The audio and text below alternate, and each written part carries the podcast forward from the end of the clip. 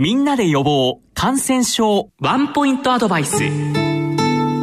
今回はヘルペスウイルスについてお送りします。お話は順天堂大学皮膚科主任教授の池田志学先生です。池田先生ヘルペスウイルスの感染症状特徴治療などについてお話しいただけませんか？えっと、ヘルペスとはですねヘルペスウイルスに感染して皮膚に小さな水ぶくれが集まってかつ炎症を起こしている状態を表します。でヘルペスウイルスにはいくつか種類がありまして、えー、水疱瘡や帯状疱疹は水痘帯状疱疹ウイルスが原因で、えー、甲心ヘルペスとか正規ヘルペスは単純ヘルペスウイルスによって、えー、生じます。まず対象不診ですけれども子どもの頃に感染した水疱瘡と同じ水痘帯状疱疹ウイルスが神経節に潜んでいて疲れやストレスなどあるいは年齢の影響ですね。で免疫力が下がった時に再び活性化することによって起こります。で通常体の左右どちらかの神経の流れに沿って帯状に痛みを伴う赤い発疹や水ぶくれなどがたくさん生じます。でほっといても3週間ほどで治るんですけれどもウイルスによって神経が傷つくことで、えー、皮膚症状がなくなっても痛みが長期にわたって続くことがあってその状態は帯状疱疹後神経痛と呼ばれています。それから顔面頭部耳などに帯状疱疹が現れると難聴顔面神経麻痺角膜炎えー、網膜炎などの合併症を引き継ぐことがあります。それからあの免疫が落ちている方ですね。特に高齢者で起きるんですけども、えー、帯状疱疹の部分以外にですね、えーと、水筒みたいな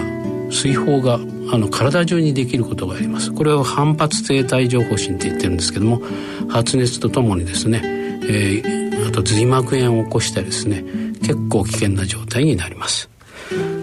えーと、検査診断としましては、まあ、体の左右どちらかに帯状の発疹が現れて痛みを伴うという、まあ、特徴的な症状を確かめることで、まあ、診断されます。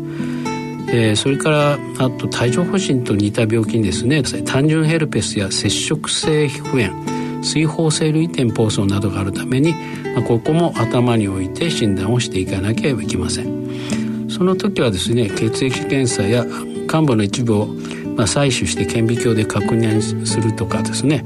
血液中のウイルス抗体を検出する方法を用いることもあります、え治療としては重症化を防ぐためにもできるだけ早く、え理想的には水ぶくれを伴う赤い発疹が現れてから72時間以内に治療を始めるのがベストです。で早期に適切な治療を行うことで帯状疱疹後神経痛に至ることを防ぐということも主な目的となります。治療にはですね、えー、水痘帯状疱疹ウイルスの増殖を抑える抗ウイルス薬が使われています。で現在大まかにですね3種類程度があります。で基本は内服なんですけれども重症の場合などは入院で点滴を行います。えー、対症療法として痛みを和らげる、まあ、鎮痛剤等を用いますけれども目や耳などに合併症がある場合はそれぞれの病気に応じた専門の科にお願いして治療を行う必要があります、えー、また帯状疱疹はですね免疫力が低下している時に起きると言われていますので安静にすることもそうですけれどもあの全身検査も行うこともあります。例えばがんが潜んでいるとかですねそういうこともありますので全身検索も行われることがあります。えー、万一、えー、帯状疱疹後神経痛と診断された場合ですね、えー、神経障害性疼痛薬神経ブロック医学療法などが合わせて行われます。えーと、なおですね痛いからといって患部を冷やすのは絶対ダメですかえってですね疼痛がひどくなってしまいますまあ逆に言いますとあのエアコンをつけてですね部屋の温度を下げようとしてガンガンやってしまうと帯状疱疹後神経痛の方はかえって痛みを感じるということなんです。で最近行われているのはですね50歳以上の方の場合は帯状疱疹を予防して発症しても症状が軽く済むように